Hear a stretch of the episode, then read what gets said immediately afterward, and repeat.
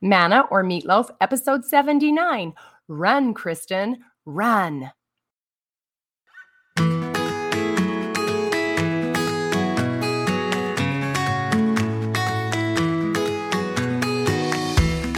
Hello, hello. Hey, how is it going this week? Okay, so some of you more mature people out there may remember the movie Forrest Gump.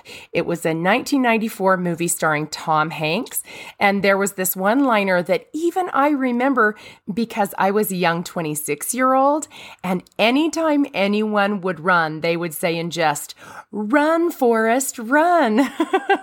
Do any of you remember that?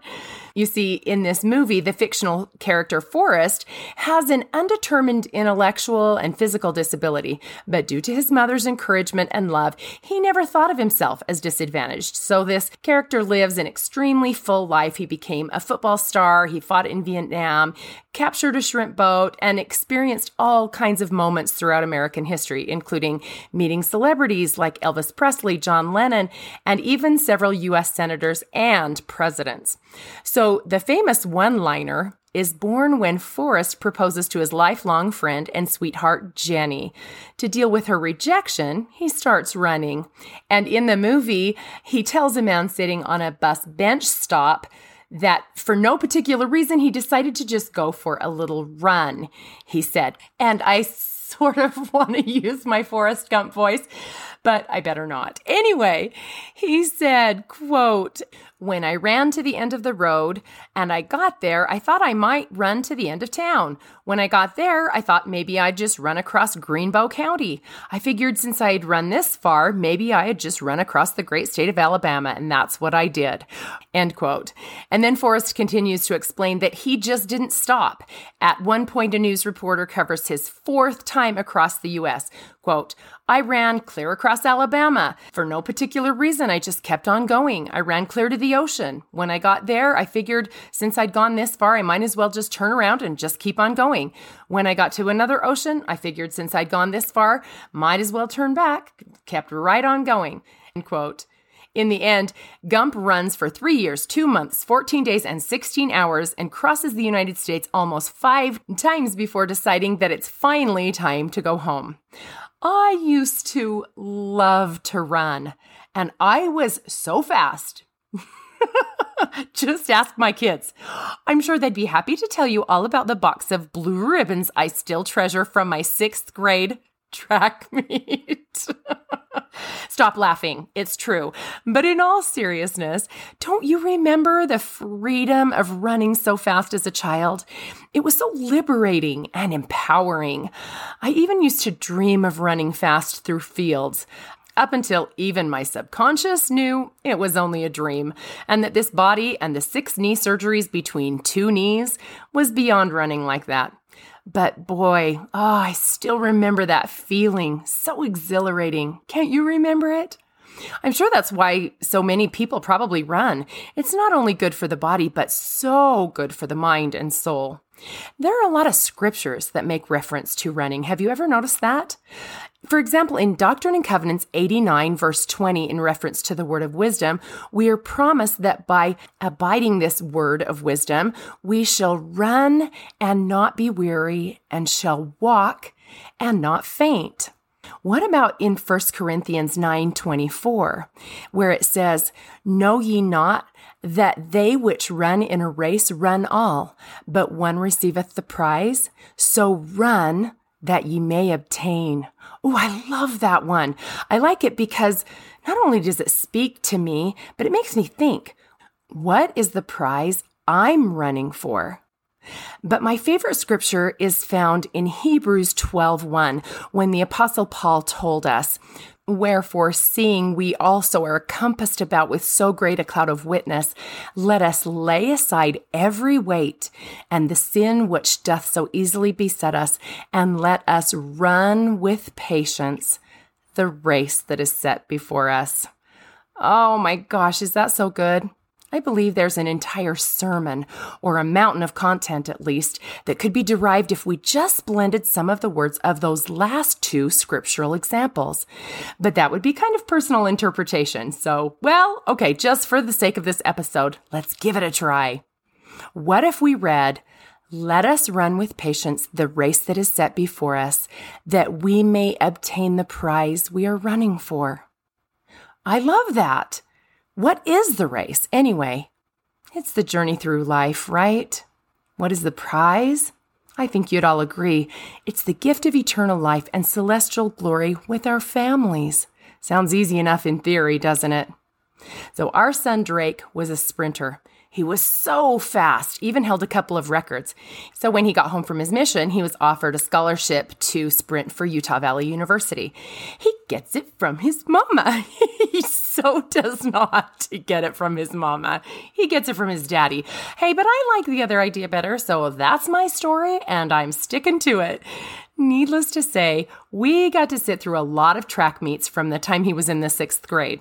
So I was always amazed by the long distance runners we watched, those who ran like the mile or the two mile. And to be honest, it never ceased to perplex me as we would watch them cross the finish line only to find their way and collapse into the nearest garbage can so that they could puke their guts out. Why? I could never understand that. Why would anyone want to do that to themselves?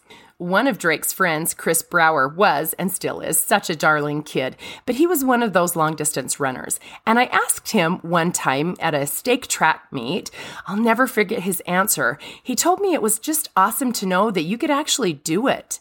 He could do it. I never could, but that's impressive to me. This race through life is just as tough, probably tougher, than out of shape me running a long distance race, and yet we're being told to run with patience the race that is set before us. This race, unlike the track of any high school or college, is riddled with detours, hills and valleys, treacherous gullies, and mountainous peaks. It can feel as hot and trying as the desert and as frigid and freezing as the Arctic. In fact, sometimes this race feels more like an obstacle course that can't always be run, but much of the time is barely inched through or limped across. Sometimes we feel like for every 10 steps we move forward, we're pushed 20 steps back.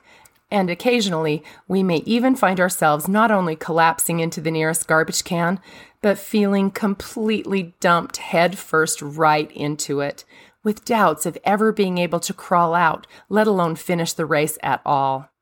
I read an article in the last Liahona called Run the Race with Patience by Carrie Hafen, and I loved her words. She said, quote, I know that being patient helps the process of healing to happen. Running the race of life requires us to overcome obstacles put on our path. By holding on to hope in Christ, pressing forward with a steadfastness in Christ, and moving on with his perfect love surrounding us, we will, in the Lord's timing, be made free. End quote. For those of you who run marathons, you have my utmost respect. My daughter in law, Abby's mother, Tiffany, is one of those amazing people. And inspired by her mom, Abby and her dad just completed their first half marathon. Our other daughter in law is also training for her first as well. And it still just perplexes me. Anyone who knows anything knows that you can't run a marathon without training. And I think part of the beauty of this entire concept is that this race through life gives us the perfect training we need to progress, learn, and grow so that we can eventually cross that mortal finish line with family cheering us on from the bleachers of our own lives and those coaxing us on through the veils in heaven. But it's so, so hard, isn't it? We are watching loved ones now battle cancer and emotional illnesses we are all fighting discouragement and loneliness at times, depression, anxiety, unforgiveness, financial stresses, natural disasters, wars, and, well, I guess they're not really rumors of wars at all anymore. It can feel grueling to keep our heads up sometimes and force ourselves to just keep putting one foot in front of the other, let alone continue running. Every time I think of life as a race and feel incapable of running any longer, I think of the beautiful poem the Race by D.H. Groberg. And I think I've even shared it here before, but I feel like it's worth resharing. Quote, Whenever I start to hang my head in front of failure's face, my downward fall is broken by the memory of a race. A child's race, young boys, young men, how I remember well. Excitement, sure, but also fear. It wasn't hard to tell. They all lined up so full of hope, each thought to win that race, or tie for first, or if not that, at least take second place. Their parents watched from off the side, each cheering for their son, and each boy hoped to show his folks that he would be the one. The whistle blew, and off they flew like chariots of fire. To win, to be the hero there was each young boy's desire. One boy in particular, whose dad was in the crowd, was running in the lead and thought, My dad will be so proud. But as he speeded down the field and crossed a shallow dip, the little boy who thought he'd win lost his step and slipped. Trying hard to catch himself, his arms flew every place, and midst the laughter of the crowd, he fell flat on his face. As he fell, his hopes fell too. He couldn't win it now. Humiliated, he just wished to disappear somehow. But as he fell, his dad stood up and showed his anxious face, which to the boy so clearly said, Get up and win that race. He quickly rose, no damage done, behind a bit, that's all, and ran with all his mind and might to make up for his fall. So anxious to restore himself, to catch up and to win, his mind went faster than his legs. He slipped and fell again. He wished that he had quit before, with only one disgrace I'm hopeless as a runner now. I shouldn't try to race.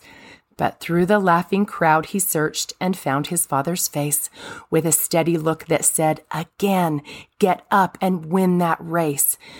So he jumped up to try again, 10 yards behind the last. If I'm to gain those yards, he thought, I've got to run real fast. Exceeding everything he had, he regained eight, then 10. But trying hard to catch the lead, he slipped and fell again.